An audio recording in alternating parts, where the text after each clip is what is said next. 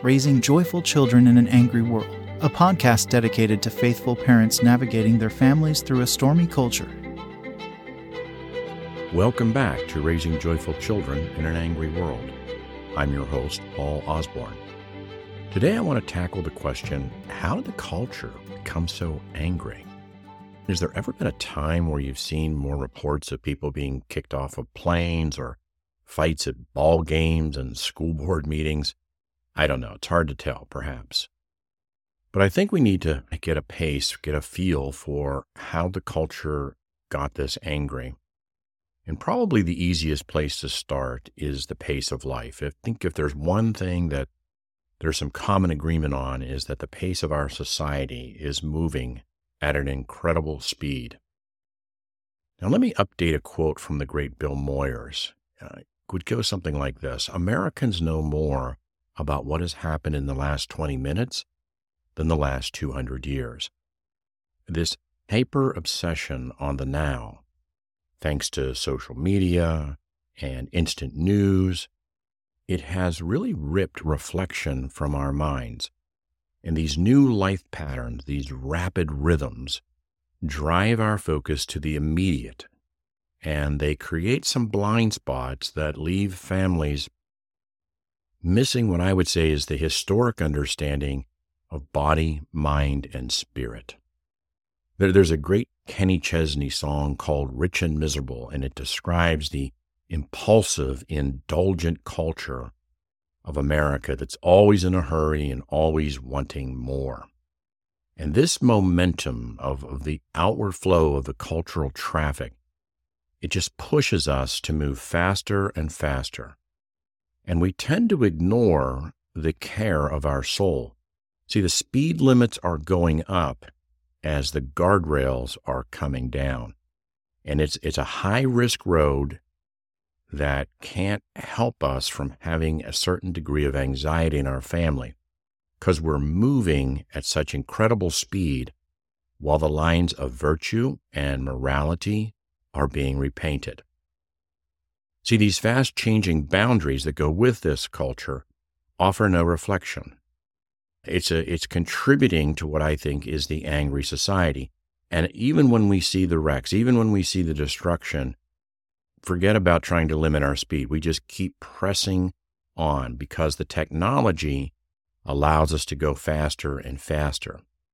See, this technology that we have today that was supposed to save us time actually takes away our time because it, it causes us to make more time transactions. So instead of conforming the technology to your life, we tend to conform our life to the technology. And we continue to strip reflection from our life, and the frustration builds. And then we enter into these uh, blame games, right? Where we sort of surround ourselves with some sort of media in which we're blaming politicians and we're pointing out other circles of blame in our society. The reality is that the human soul, particularly a collection of souls called the family, it just it isn't designed to live at this kind of pace. It is like driving the family vehicle on a Grand Prix track at Formula One speed. The car isn't built for that.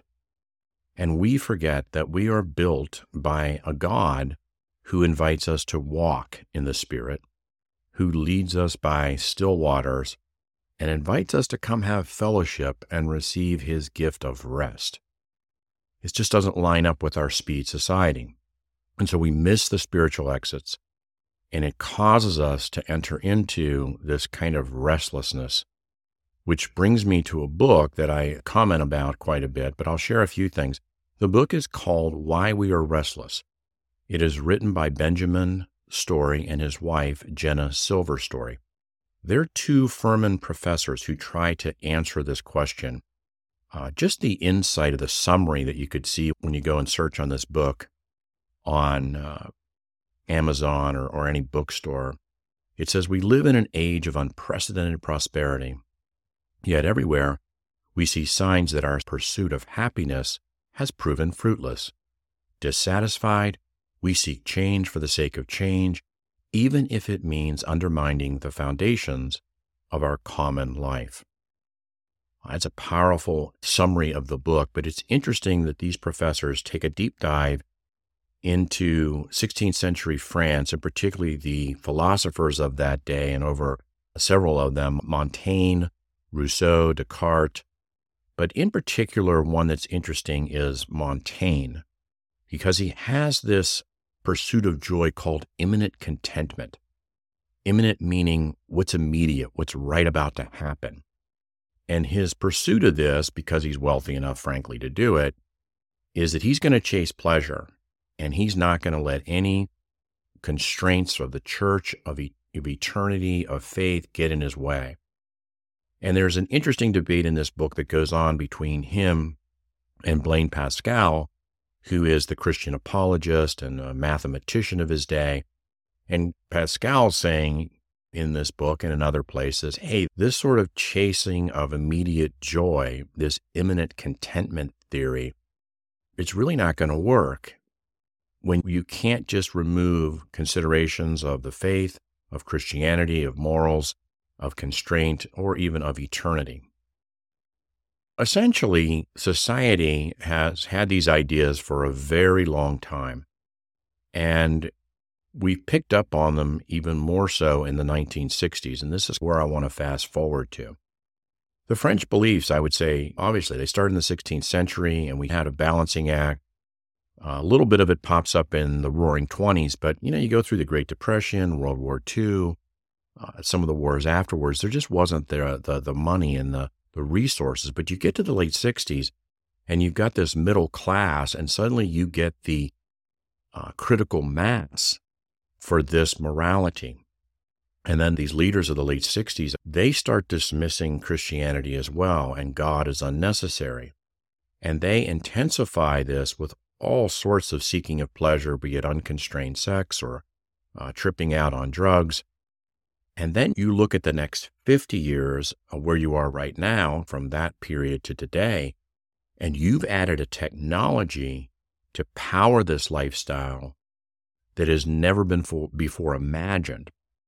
It wasn't imagined in the 60s, and it certainly wasn't imagined in the 16th century. Now you hear of a new kingdom in which everyone is king, and we now are living in the outcome of what that is. See, the new mores that were established and suggested kind of subtract societal constraint.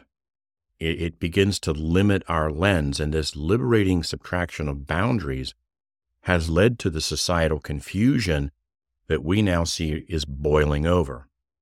Because eventually, somebody's rights are going to collide with someone else's rights.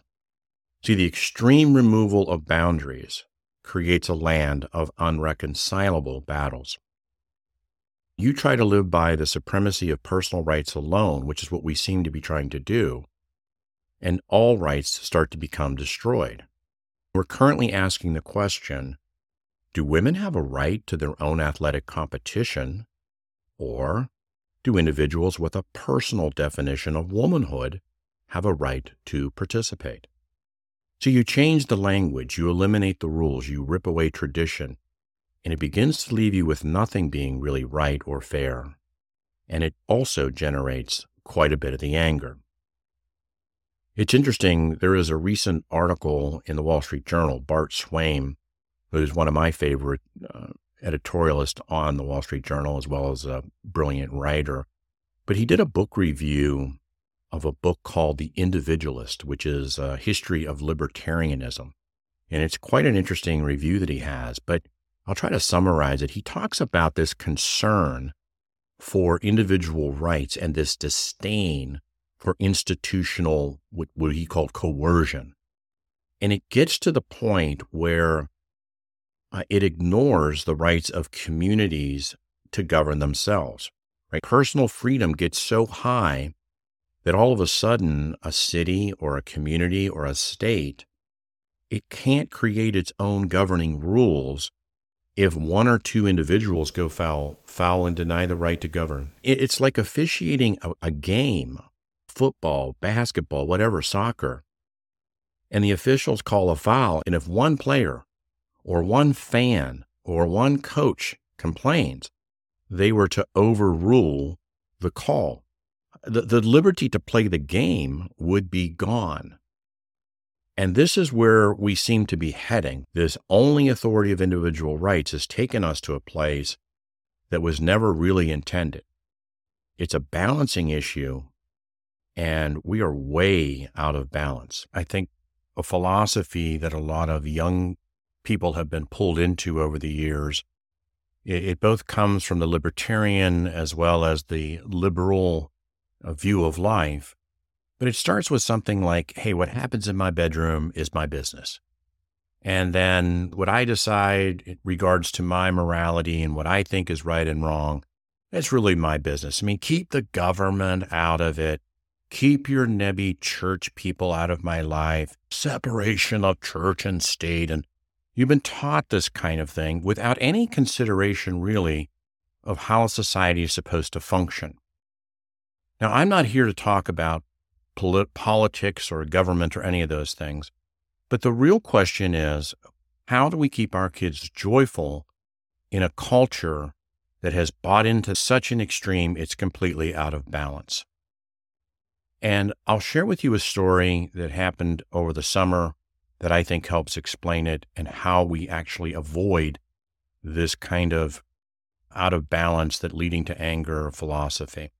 My wife and I take our two oldest grandchildren camping over the summer. We are on a campsite that looks down on a lake, and in Texas, the lakes are murky, they're muddy, and people drown in them every year. So we have this boundaries conversation, really, even before we leave, but certainly again when we get there, that says, okay, this is, you know, where we're going to stay close to one another. If we got on the rafts, everybody's got to have a life jacket. Even I have to have one. And this goes really well the first day. Now, the second day, you know, these life jackets, they're a little uncomfortable, even though they're kids' life jackets. And so we say, all right, we will go to the dollar store right up to outside the park. We'll get a couple of these arm floaties. And so if you kind of want to splash around, we still got to stay close, but we'll do it that way. And so at the end of the day, now the everything's off, the life jackets, the arm floaties. I'm heading to the raft up the hill to get back to the campsite. My wife's still in the water. And my granddaughter starts swimming along the shoreline away from the boundary.